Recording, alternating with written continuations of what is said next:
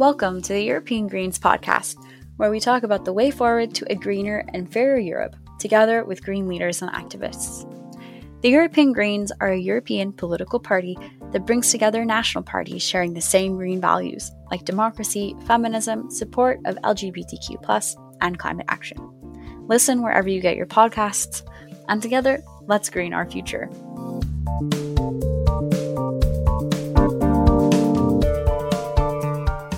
Hi, I'm Rihanna Johnston, climate campaigner for the European Green Party, and today we're back for another episode of the Green Talking Heads podcast.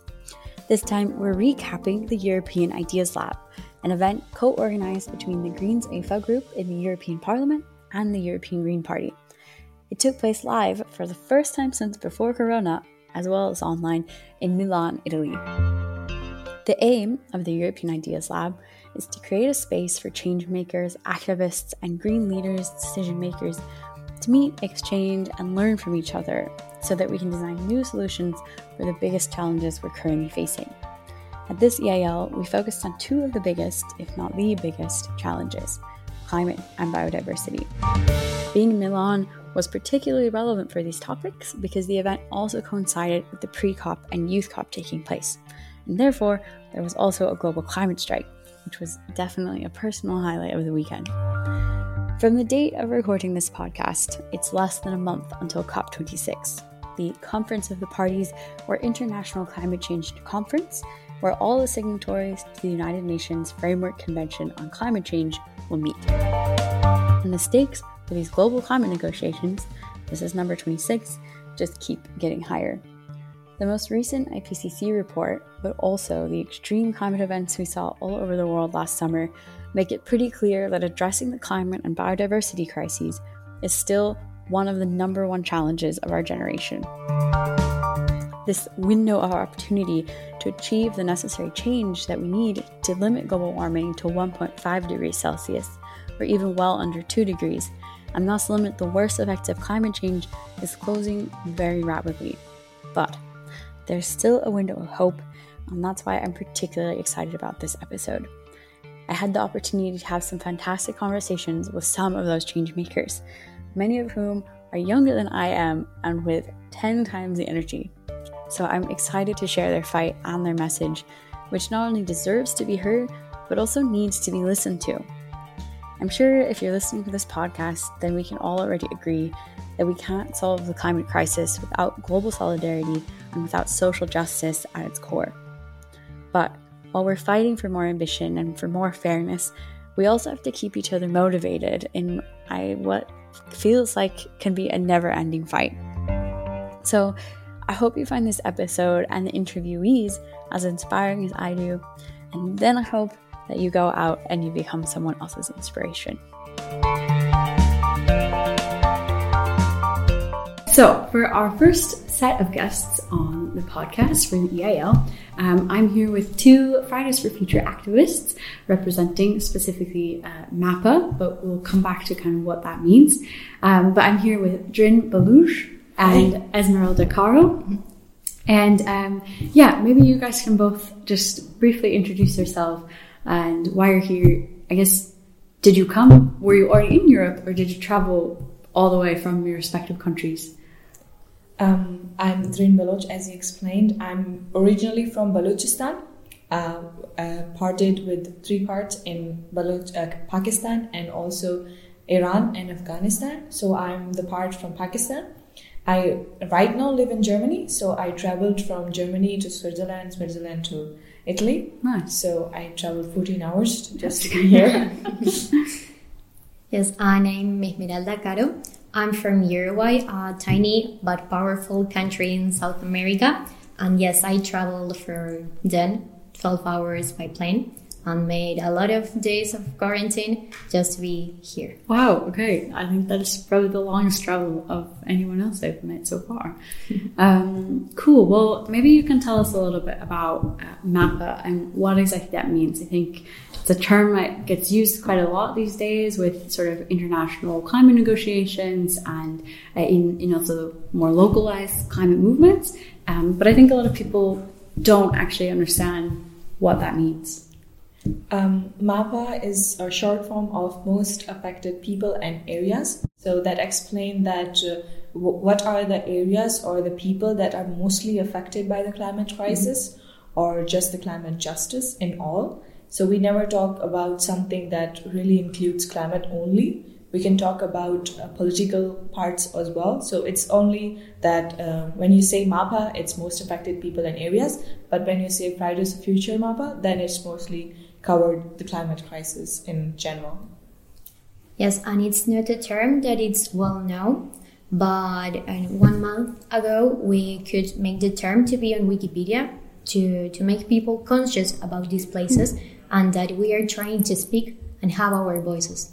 And also, we, we try to make it uh, in the social platforms like Telegram or Instagram or WhatsApp to be official. So we are kind of um, official organization, sort of like the mm-hmm. movement that is considered official by the social platforms. So we're trying to make it official, more like. Okay, so you also really want people to become familiar with the term and be using it, especially when we're talking about climate justice and the impacts from climate yes. change. Yeah. Um, do you, maybe do you each have an example of what that means in your specific countries? Like, um, for example, I come from Balochistan, so it's uh, uh, affected by the floods. For example, the climate crisis that has uh, really affected the people there. So when we talk about uh, MAPA in Balochistan, we say that people are uh, they don't have a house to live on after the mm-hmm. floods or they are very disturbed with their family or usually in balochistan the people uh, usually earn from the their daily lives from fishing mm-hmm. or also from the uh, pets they use so goats and uh, cows to sell the milk out of it yeah. so when the floods hit the places all of the animals are gone mostly even the kids are gone so they're really affected with that and when we talk about the fishing it's like recently the China is the Gwadar port of Balochistan is ruled by China, mm-hmm. even though it's part of Pakistan. The laws and the uh, basic things are mm-hmm. controlled by China. So the China's Chinese government uh, basically passed a law, or just said that uh, the basic the, or the public or the locals are not allowed to fish.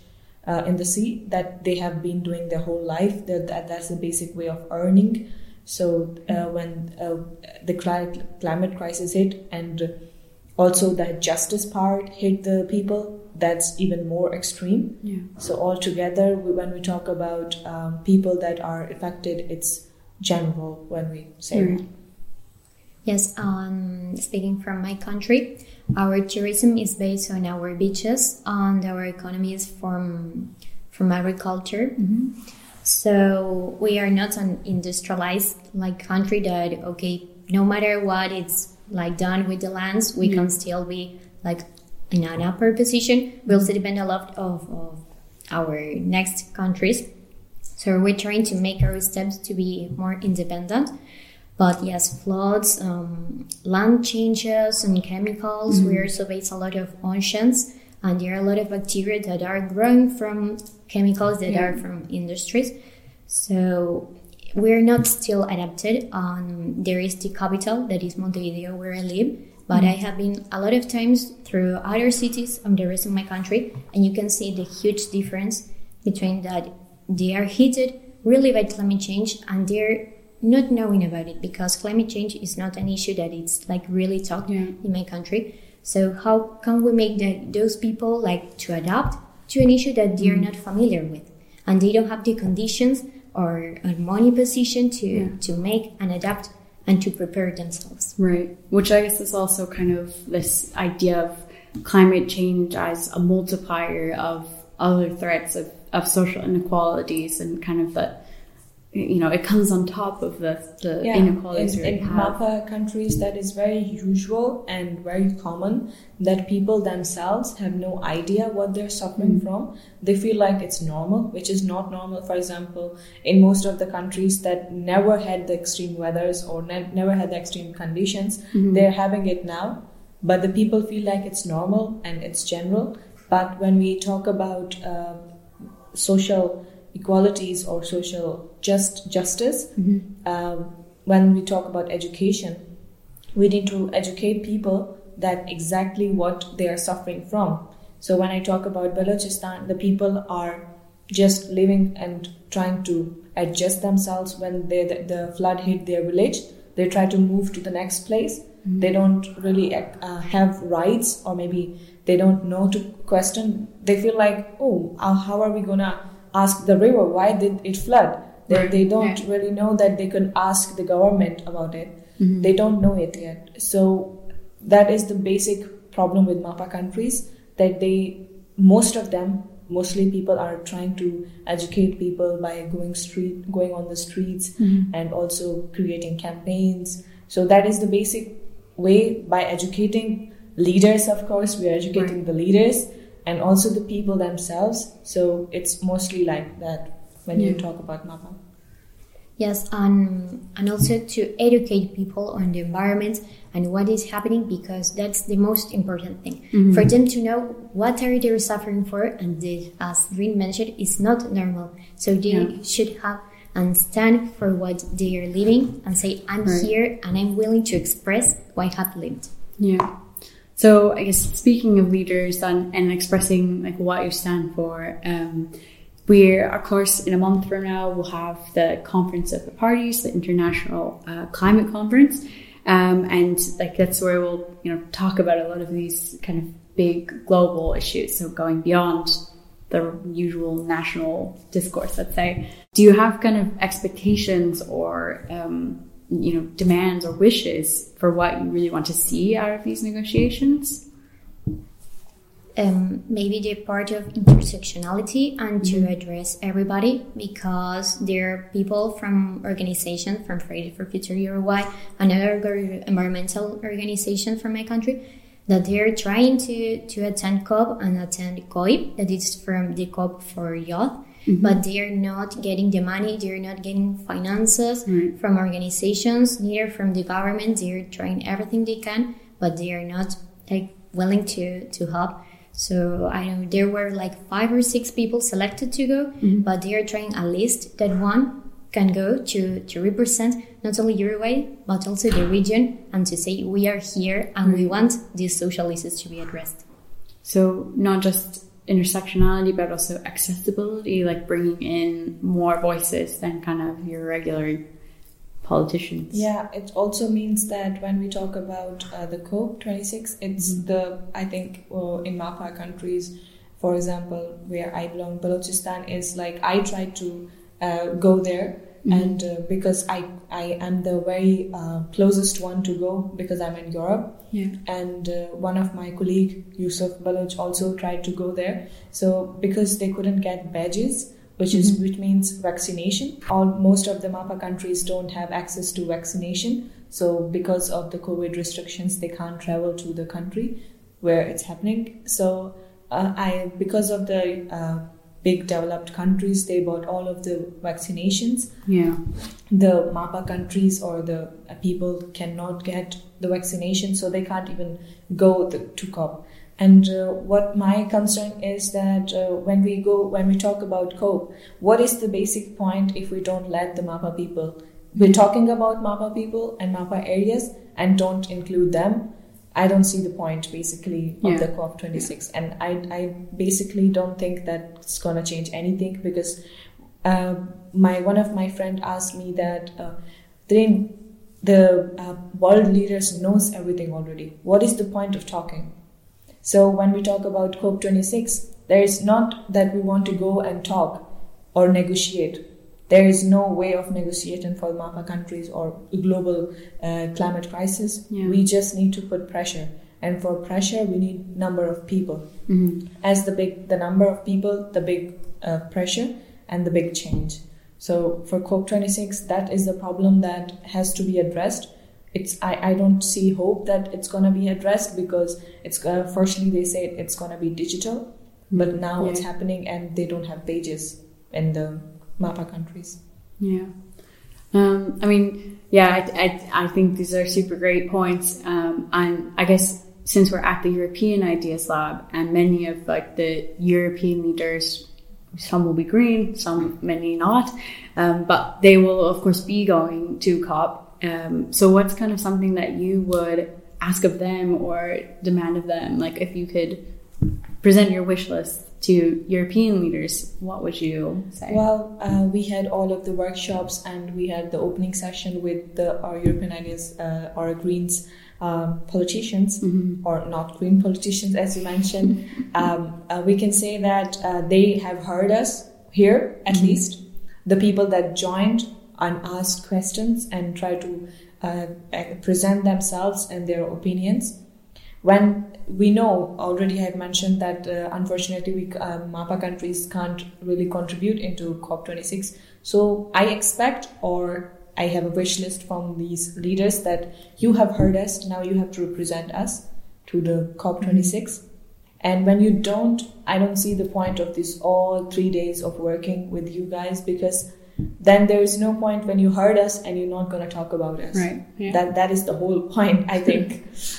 Yeah, um, not only like take pictures and say, oh, we're taking action, yeah. because they're only for greenwashing. So really make the spaces not only for environmentalists, um, also people that would like to make change, but also for youth that we're, I know, Drin is like also very young and we're like under 20 years and mm-hmm. we're already here. So we want to give this space for future generations to also express their opinions and they have like strong beliefs and they also want to communicate not because they're like i know teenagers mm-hmm. they don't have the power or they don't have i know the knowledge or experience to, to enjoy because maybe they have a lot of more experience that mm-hmm. adults people from and they know more about climate change and how to address it and who's more to represent youth than yeah. youth definitely totally yeah but as Fridays for Future activists, uh, as MAPA activists, um, you have to talk about these topics all the time, and I'm sure you also give other interviews. But what's a question or a topic that you don't get asked about that you wish people would ask you about? Um, when we come to uh, places like uh, talking about or striking, mm-hmm. the people come us and uh, talk about, for example, what is MAPA? We're okay to answer what is MAPA but uh, when we see that people are coming right right now in this time in 2021, we don't have much time, so we right. could educate people or the educated people to be more educated. For yeah. example, in Europe, mostly when I go to the strikes in my city, uh, people comes up and ask question what is climate crisis what is going on i feel like it's more like when they want to do something uh, they should educate themselves now mm-hmm. without asking. I, I don't know what question they should add, but what question they shouldn't ask is what is MAPA or what is climate crisis? Mm-hmm. That is the basic education they should have for mm-hmm. themselves to at least uh, survive in this world. That mm-hmm. that's what I, I think is important. Yes, um, it's not a question, but something that I get a lot is I made question from my beliefs. I don't. I get to why you're vegan because that doesn't change the environment or mm. what are you i don't know recycling paper because your action is not going to change the world instead of like questioning the other person like to listen to what they have to say because maybe they have a lot of information and they're like i know trying to represent you also because mm. this is affecting everybody and yeah. i know I'm not here representing myself. I'm here also representing a lot of work that has been made in my country and my colleagues. So these spaces are for I, I would like Euro, um, Uruguayans to say, oh, okay, a girl went and she represented. I also want to to have those ambitious view that yeah. we should stand more from ourselves and not have the fear, oh, because we are a tiny country, we shouldn't make nothing. Exactly. With my, uh, I'm the first girl to represent our Fridays for Future. It's amazing. Uh, so uh, I think I would be, I, I won't call myself inspiration because that's a big word, but I, I would make a path for the girls that are yeah, wanting to come and uh, they might can't come in Europe, but they can actually talk with their parents, their families there that, oh yeah, she's doing it, it might be important and uh, to the countries that MAPA countries that uh, doesn't know that how important climate crisis is. When we say that Europe people, European people that has everything to access mostly, yeah. so they are protesting of something which means that is important. When we idolize uh, European countries, that has oh, it's like heaven for countries that has nothing to do with um, luxurious life. Mm-hmm. So when European people are talking about it, that means there is something that they need. So mm. it means that has to be addressed. So for MAPA countries, they have to know that it's important and they shouldn't really uh, think about, oh, it's going to happen in 30 years, we don't care. But, but I mean, if there is no planet, there there is no life. Yeah. Basic thing. Yeah. And also to let children, to adolescents, adults, to let them ask questions because maybe they're you know asking a lot of what's happening, what's going to happen happen to myself, to my family, and a lot of people like, oh no, that's not the theme that we are addressing or we don't care. Mm-hmm. So that's like a lot of people that are trying to make those changes and to to think outside the box and outside what was culturally correct. Mm-hmm. So make people and let them have those spaces for to talk to to teach them and to mm-hmm. and to address everybody and have everybody's voices. Yeah basically have a safe space to talk. Yeah. Mm-hmm. cool.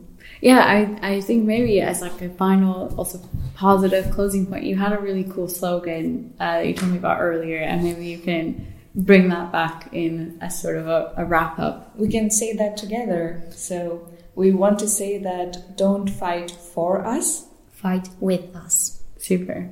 Thanks so much, guys. This Thank was you. really nice. Thank you for um, having us here. We're here now with our second set of guests uh, from the EIL here in Milan. And we have Narmeen Abubakari, and she's the digital rights campaigner for the Greens EFA group in the European Parliament.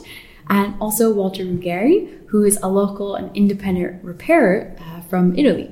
So maybe we can first start and you both can just tell a little bit more about yourselves than just your title.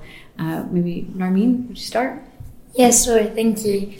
So I worked as a, a, digital rights campaigner for the Greens, so for Green members of the parliament here in Brussels. And this implies that I actually do campaign on repairability issues and more specifically on the on the right to repair.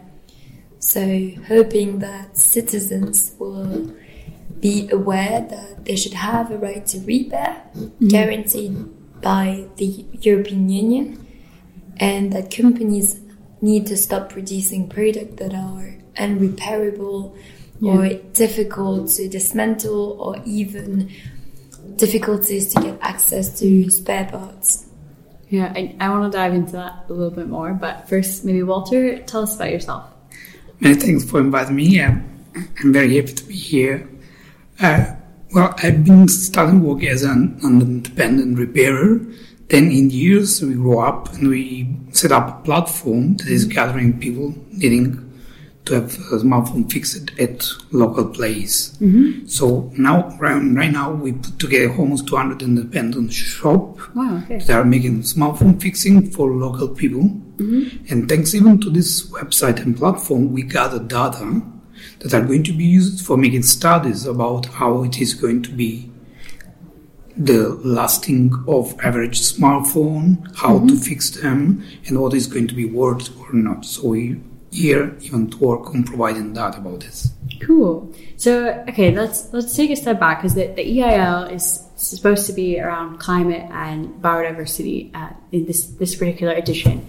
Um, so what does repairing products and you know the lifespan of of iPhones and our mobile phones, what does that have to do with climate? I mean, so in the world where everyone has five to probably 10 devices at home, we first create more extraction of rare resources, mm-hmm.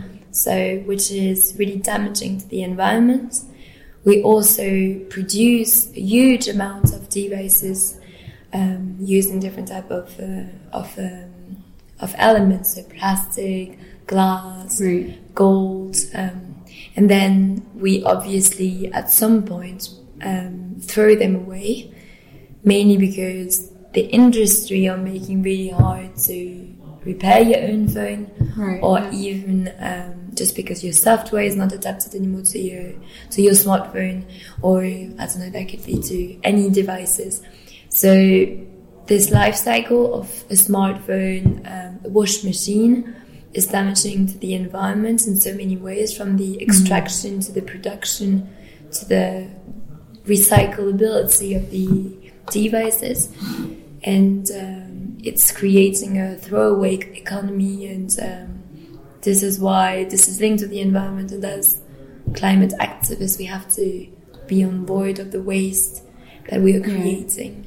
Yeah, I mean, I think this is like a, a really important element of, you know, we can talk about climate and emissions and, and you know, these big kind of, uh, like very hard to picture or like see in our daily life. Um, but then, you know, something like our smartphone that we use, you know, every day, um, probably too much each Yeah. day, right? is is uh, you know it has an impact, and we don't really factor that into. I think some of these big conversations about our consumption and like how we also use our materials and our resources kind of really like have such an impact on you know these big vague numbers. Um, Walter, how about you? How would you see the link between climate and course, repair? repair are here to slow down the chain, to slow down the system on one side, and on the other side, give even a chance to make more efficient recycling. But it's even true that the repairer often gives hints to the engineer that is going to make the new models. So we wishing to do it for several reasons, but mm. above all, even to slow down and give even time to make it this consumption more affordable, Yeah. even because we can reuse several, several devices in different countries with much more profit for everybody and more sustainability for everybody. Mm-hmm. So when something is old in a country, it can be still good in another one. So we can use it for much long. Well, and, and you touched on a really important aspect too, which is design, right? Like how the products are made, uh, and because that has such a huge impact on you know the, the the, end yeah. of their uh, life.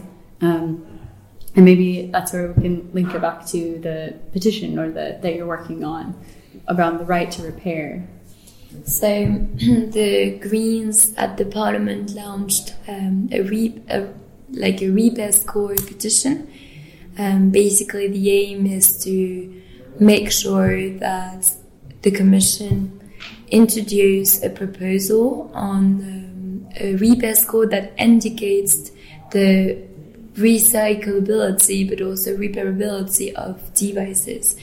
And this should be mandatory. We did it for light bulbs in the past. So applying the same to um, smartphones or any electronic devices is key because then it will tell you more about the accessibility of spare parts, the the lifespan of your of your devices, also um, the price of them that really matters in the Yeah. in the, the way you design your your your each devices, and this enable the consumer to be in the power to also penalize the company by not buying a phone, a refrigerator, whatever that is unrepairable. And this is sort of like naming and shaming the companies because they would have Right. a mandatory obligation Yeah. to tell us how repairable our devices are. So this is the first step. So we are trying to influence the commission through the petition, and that's why we hope that the commission will harmonize this entire thinking and um, and that uh, they would also penalize the companies. Yeah, I mean, I think that's also something that we really kind of take for granted that, you know, probably 50 years ago, our grandparents, you know, most of the things in their life could be taken and just repaired. And, you know, you took your blender and instead of throwing the whole thing away, you would repair it, just put new blades in. Or, um, you know, I think bikes are a great example of something that it's still very repairable and, and a bike lasts forever kind of thing, you know? Um, and maybe that's also something that you experience as like, you know, Walter, as being Yeah, the, the fixer, repair yeah, you- fixer. You really got the point. I mean, before it was much more easy to fix than to buy, buy it again, to produce it again. we have to make it more affordable, and to make it more affordable, to make more affordable to repair instead to buy, because often nowadays it's more convenient to buy than to fix, to Right. rebuy. Exactly. It doesn't make sense. No, it's very It's very strange. wasteful, Yeah. yeah. but it's wasteful as well. So thanks to the law, we could have access to spare parts. Sometimes is one of the reasons why it's not repair, repair, repairable. Yeah. And on the other side, even the price uh, of spare parts sometimes is an issue because of different causes. So if law could help us in this direction, anything could work a bit better on this direction. Nice. Yeah, well, and I guess that's also a good um, segue into one of the the stand that you guys had at the EIL, which I really thought was a super cool concept. Um, maybe you can tell us a bit about that. Well, it, it has been very nice to meet to meet uh, different people because I often see different kind of customers, but sometimes I even lost the contact with needs and ideas about activists or people that really look at things in different shape and different way. And uh, I still was really surprised that today and yesterday, some people were coming to me and saying, "Oh, come on, is it really possible to fix it, or isn't more um, convenient, or isn't um, required as well by the producer to simply throw it away and buy a new one?" So there's still people thinking that maybe it's part of the process. Just when it's over, it's over. Not taking even consideration to let's make it longer. Yeah. Which is, I mean, which is quite surprising given that, you know, most of the attendees here are Yeah. people who, you know, already have a certain level of, Yeah. of education or awareness on, on climate issues, um, which makes that even more shocking, Yeah. depressing. I was really shocked because, I, to be honest, this reaction was often coming by younger people, not from hmm. elder people. So this is in a way to tell us how already some generation are growing. So Yeah. we should do something, and it has to be even political way. We cannot always have good ideas and stop it there, or just have somebody Yeah. going against the windmill and maybe. yeah. So that's even. And I, I guess actually we should clarify for the listeners that the Yeah. stand was kind of a repair stand, so Yeah. that people could come and, and Do it bring by yourself. Yeah, Yeah. And, and ask you questions. Yeah, but uh, it, was, it, it is really fun because I- I give you the method and then you do by yourself. The, Mm-hmm. the, the target is to be independent, yeah, no, to that- do it by itself. super. Yeah, that's very fun even to understand when you're going to enter next time on a shop what is the mentality behind the producer, but even by the fixer. So you're going to have the full globe in front of you and better be able to make your own choice. Yeah. How about you, Nermeen? Did you have some experiences, or how did you kind of? Yeah, like I think the the entire idea behind the the repair stand is that um, usually we have access to YouTube videos, mm-hmm. and I had done my own research. Is that you do have videos, mm-hmm. but you're always scared to do it on your own Oh, phone yeah. because you're in a desperate situation. You've already dropped it in the toilet, so Yeah. then watching a tutorial telling you how to do it when your phone is almost about to die is mm-hmm. not the best way of dealing with this. But with Walter having a broken phone and then you can exercise on a broken phone, make you more confident. So the idea is like trust yourself in the process, learn by yourself, and then you'll be ready to the next step. And um, this is also a new way of uh, bringing the local repairers to your home, to your hometown, to the closest to you, so you understand better. Yeah, definitely. Yeah, I mean, I, I think also we uh, we talked about this a little bit before, but I think this is also like one aspect of like a green economy or green jobs where we often think of those jobs as being, you know, building solar panels, right? Yeah. But but they can also be things Small like things, yeah. Yeah, Small you know, even in the corner. yeah, exactly, and, and having that like that access and, and the skilled labor, and also valuing, um, you know, different kinds of jobs around, like for example, repairing our electronic devices instead of throwing them away. And especially in a time where we were all using smartphones, computers, so these Yeah. devices became essential to our mm-hmm. daily life. So now I think a lot of people also value the computer much more than they did before because they had no other ways of access to other devices. And in France, the refurbishments, um, I mean, not only in France, to be honest, like everywhere across Europe, like we had kids who needed computers. And what did we do is that we used refurbished one or the one like unused by um, companies and Yeah, they were yeah. left like on shelves. So Yeah. all of a sudden, the refurbishments and the the secondhand industry like the blue during the pandemic, and that's how you realize you could create an economy around it instead of buying new devices. So that's where job creation is really, really valuable. Yeah, definitely.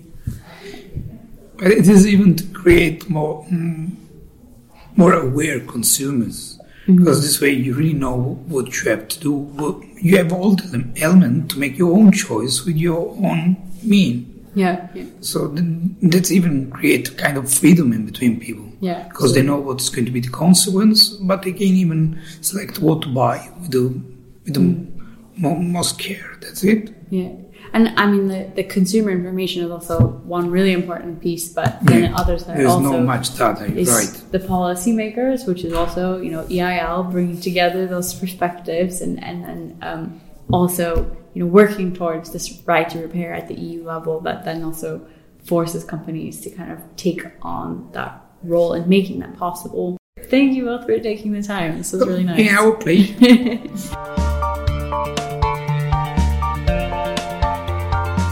So our final interviewee for the for this EIL podcast uh, is Lena Hartog. She's a campaigner and activist and co-founder of the Slow Fashion Movement, and um, I'll let her tell a little bit about that herself.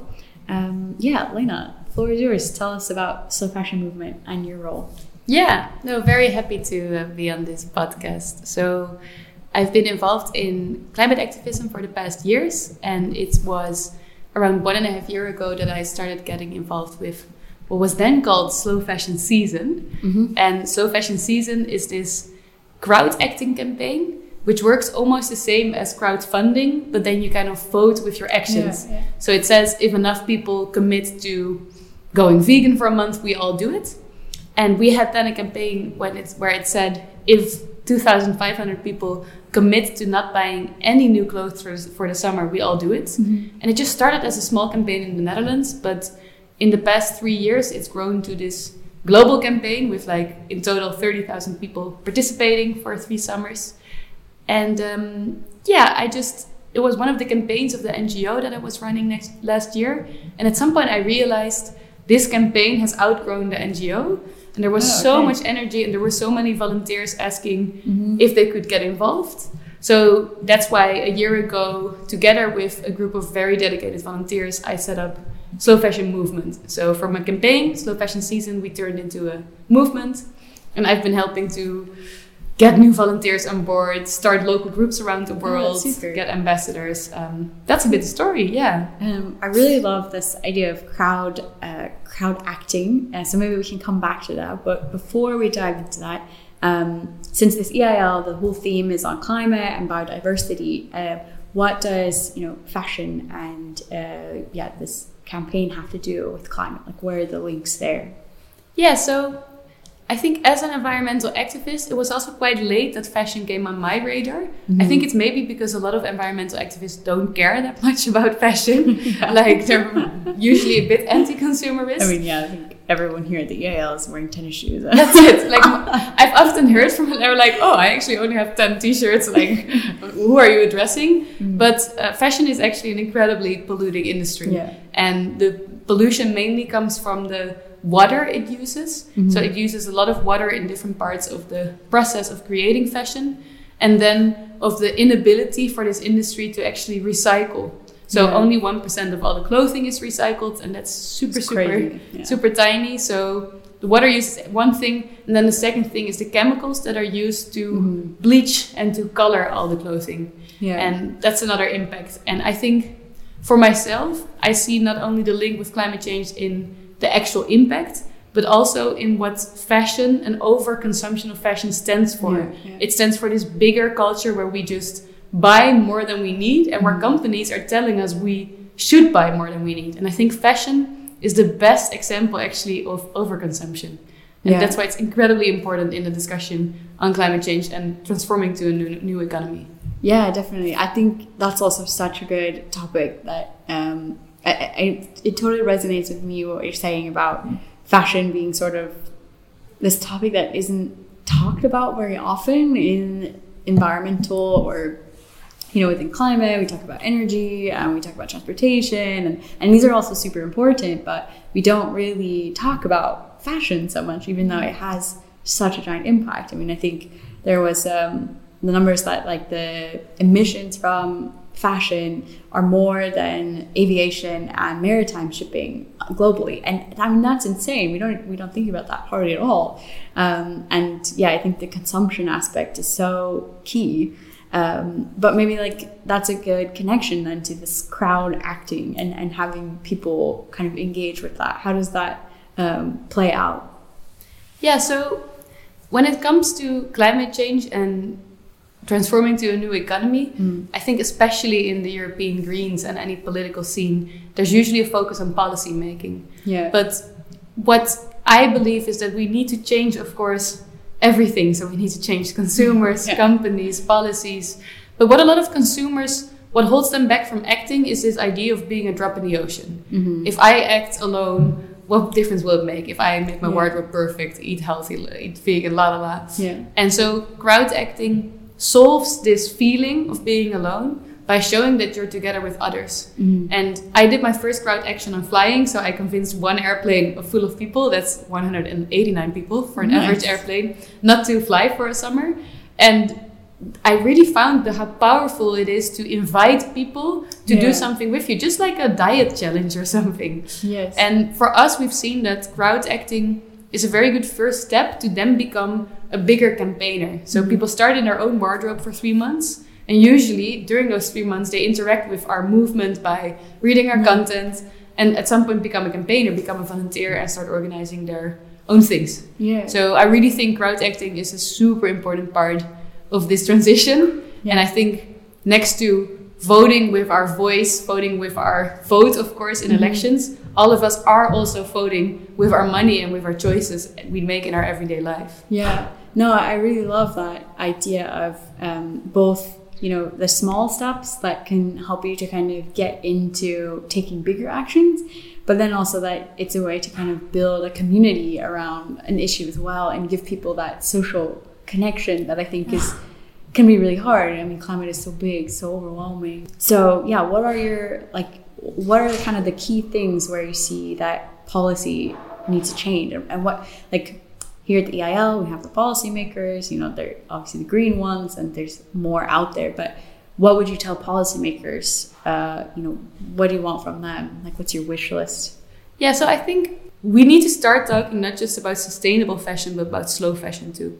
And with that, I mean about slowing down consumption and production of the fashion industry. So, what I would love, I've been thinking about it today, is if we get a sustainable trademark, which the EU is working on right now, also include something about whether or not a brand is willing to start producing less. Oh, I'd love Just that. if they are one way or another actually committed to, in Yeah, that sense, definitely. degrowth and meeting the Paris Agreement. So that's, I mean, but that's a big hope, right? Mm-hmm. And that's, I think, nowhere in the sustainability debate there's enough yet on actually slowing down.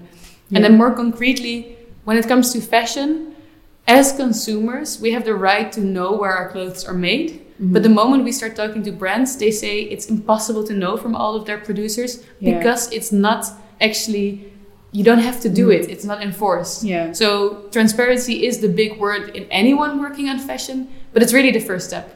We need transparency, and that means we need rules that companies need, producers need to provide it, tier one and tier two producers. Yeah. Otherwise, brands can never show how sustainable their products are. Yeah. And I think the two other things are more, let's say, on a almost moral level or just a mm. collaboration level. Second thing is to see fashion lovers as an important ally in this transition. Mm-hmm. There's lots of people around the world, a lot of young people, a lot of young women actually, who love fashion, who don't see themselves envi- as environmental activists, who Yeah. probably don't really care that much about politics, but they do know the fashion industry is polluting and they, they want that to change. Right. And the moment politicians start working with consumers, we make a much scarier and dangerous combination to Yeah, companies, absolutely. right? Yeah, yeah. Like companies listen to consumers, so see us as an ally. Mhm. And I think the third thing that's also on a more higher and abstract level is to move beyond this binary discussion of personal versus political change. Yeah. So I'm so grateful that people are working on policies, but we also need lots of consumers, the masses, to change their ways. We can only do it if we're facilitated, right? We need Right. we Yeah. need we need policies, we need transparency, but move beyond that, Mhm. go for system change, and yeah, use all of the allies you can get. Yeah, absolutely. I think um, there's yeah, so many great points in there. So I, I've been asking the others as well, but um, as you probably give talks on this topic a lot, and you you uh, give interviews or podcasts, this sort of thing. What's one question that you really wish that you would get asked more often, or or even just ask um, around slow fashion and consumption and campaigning on this topic, or yeah, Yeah, I think the question, and it it, it does get asked, but I think not as precise, is should everyone now go to slow fashion? Yeah, so should yeah. everyone um, only buy sustainable clothes and secondhand? right, And I think that's a. I wish people asked it more often because then they would know my answer. No, of course not. And then we can also integrate intersectionality and inter- inequality in this discussion. Mm-hmm. So what I've learned from working with people from all over the world is that I'm hugely privileged in having so many sustainable and secondhand options around me. yeah, So I have an amazing volunteer in India, and she called me because she said, "There's no secondhand options in my town. Like Yeah. there's nothing." And that's I think the, especially if you look on Instagram, that's where we're very active. Mm. It's become a lifestyle to have sustainable fashion, and it's Yeah, often yeah. by mainly white-bodied people from a Right. privileged background. So I wish anyone working on slow fashion in any way always like check your privilege, see if you can do it. If you can do it, you have a responsibility to do it. yeah. But for us, the slow fashion movement is not a question to every person in the world to do that. Mm. It's a question to those who have the space and for policymakers to make the space for more of us to transition to this new way of living. Yeah, absolutely. I, yeah, I think the social aspect is so key. I mean, we see that with the majority of the climate impact coming from you know the wealthiest countries, the wealthiest people, the highest income, um, and that we also kind of yeah take that on board in terms of our individual responsibility as well as the you know the country level responsibility of big polluters um, to reduce their emissions or in this case consume less and better um, Yeah. And that's I mean, and that's for me also the in this debate about personal and political change. Um, I think it is, and I mean, listeners, correct me if I'm wrong. I think it is one percent of the population in the world that has fifty percent of the total emissions. yeah or something And similar yeah I mean, I'm part of that one percent, right? I'm not Right. going to get it. Same. I'm, I'm living in one of the richest countries in the world, in the Netherlands. yeah So within that one percent, it's very weird if we have a conversation about us consumers or us individuals as Mm. as if we talk about the whole world. We're talking about a very small group, and Yeah. of course we have a responsibility to limit our lifestyle. And I think one of the concepts I recently read about that I found very interesting was someone that said, "I'm going to limit my emissions." So that I'm already ready for the world we're hopefully creating. Hmm. So I'm not doing it Yeah. because it's morally superior. I'm just getting myself ready. I'm getting used to something we will someday all have to do, yeah and then someday hopefully all be facilitated to do Mhm. by better infrastructures and sustainable options and all of that. yeah And I really like that. I also think I want to be ready for the future. I want to show that I'm ready with everything I do. I want to embody my values, and that in itself is very rewarding. Yeah, absolutely. I think someone in the last session was saying that you know we we sort of need to be ready for change to come either way, right? Because if we continue with business as usual in all aspects, the change that we will see through climate impacts will, you know, um, like we will see change, and in that sense, it will be negative change. Or we can, as you say, prepare ourselves for that positive change, and in preparing ourselves, also kind of pave the way towards that more positive alternative future that we want to see. Um, and I think that's like a really good way of looking at it. Yeah. Nice. Super. Well, I don't know. Do you have any last words? Like, I feel like we should wrap up since I, I did pull you away from the Aperol and Yeah. the drink session. No, Um, it's been it's been a great pleasure to be here and to talk to other panelists. And I think one thing I learned today again is how valuable it is to be in a conversation with people who actually occupy different roles in a debate. so yeah. today we were with someone who was a researcher, someone who works for the European Commission, Yeah. another influencer, and then you actually get different perspectives, and you also immediately, at least I did, I experienced how we kind of have a similar story, but in the nuances that are different. Mm-hmm. Yeah. That's also where the, the battles are still fought. So. I think I think that's a, a lesson I took today, and, and if anyone listening, if they ever doubt, um, do search for those conversations. Yeah, Stay absolutely. radical, but do talk to people to get more radical. And that's a wrap. Thanks for listening to our special podcast episode recapping the European Ideas Lab. I hope you enjoyed listening as much as I enjoyed talking to our guests. And like I said before, I hope you found it at least a little bit inspiring too. As you might guess, our climate campaign will next take us to COP26. In a few weeks, we'll be in Glasgow fighting to kick polluters out and get people in, talking about what exactly climate action can and should mean for making the world a better place for everyone, and of course, to put pressure on world leaders to ramp up action. We might not all be able to be there physically, but we can definitely all hold world leaders accountable, and it's going to take all of us. You can check out our climate campaign and learn more at europeangreens.eu slash climate action. In the meantime, we'll be back soon with our next episode on health policies with Yannis Natsis, advocacy lead for better and affordable medicines at the European Public Health Alliance. But to make sure you don't miss any episodes, you can also subscribe to our Green Talking Heads podcast. And if you liked this episode, you can also leave us a quick review or share the podcast on whatever platform you found us. Thanks again for listening, and remember, keep up that pressure for climate action.